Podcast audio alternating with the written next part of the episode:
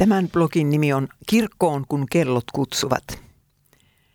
Kansankirkon Jumalan palveluksissa käyvien keski-ikä nousee nousemistaan ja määrä vähenee vähenemistään. Kun vanhimmat kirkkovieraat pääsevät pyhien lepoon, ei nuoria tule sijaan. Miten tässä näin on päässyt käymään?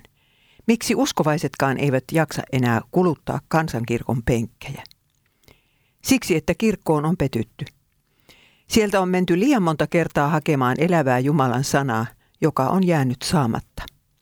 Kiusaus jäädä kotiin pyhäaamuna on vähitellen käynyt monelle keski-ikäiselle liian suureksi, etenkin jos lapset kieltäytyvät lähtemästä Jumalan palvelukseen mukaan. Kuuluuhan se Jumalan palvelus radiostakin todetaan. Niin sitten kuunnellaan radiota ensin virsikirja kädessä olohuoneessa istuen, mutta vähitellen kaikkea muuta tarpeellista siinä samalla puuhaillen. Lapset eivät yleensä ole mukana. Radion ääressä jää kuitenkin pyhien yhteys kokematta ja ehtoollinen saamatta. Joillakuilla on Jumalan kiitos tukenaan vielä raamattu piiri, mutta monen uskon elämä jää loppujen lopuksi pelkkien kristillisten kesäjuhlien varaan. Se on aivan liian vähän. Apostolit eivät tunteneet ilmiötä nimeltä kirkossa käymätön kristitty. Eikä sitä tunneta vieläkään useimmissa maailman vähemmistökirkoissa – Aasiassa ja Afrikassa on itsestään selvää, että kristitty käy joka pyhä omassa kirkossaan, jollei hänellä ole jotain todella pätevää syytä olla sieltä poissa. Sitä paitsi hän tulee sinne oma raamattunsa kainalossaan.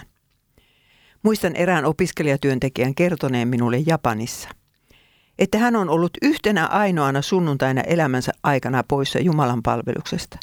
Ja silloin hän istui lentokoneessa matkalla Amerikkaan. Luterilaisessa kansankirkossa tilanne on toinen. Täällä ei enää tunneta käsitettä paimen ja hänen laumansa.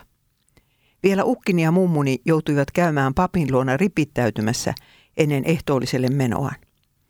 En tarkoita, että tuohon käytäntöön pitäisi palata.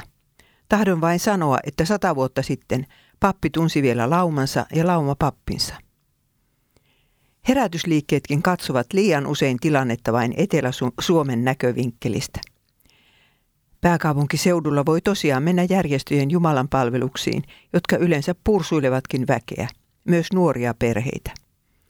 Kuulin jonkun sanovan teologipäivillä ihan vakavissaan, että kyllä joka puolelta Suomea löytyy vielä vanha uskoinen Jumalan palvelus, joka sellaiseen tahtoo mennä. Ei muuten löydy. Eivätkä kristilliset radioasematkaan kuulu joka puolella Suomea. Mutta vaikka kuuluisivatkin, ei radio Jumalan palvelus riitä. Kesäjuhlat eivät riitä. Lammas tarvitsee lauman, johon kuulua, ja paimenen, joka katsoo sen perään. Muuten se eksyy. Viheröivät niityt ja virvoittavat vedet jäävät siltä löytämättä.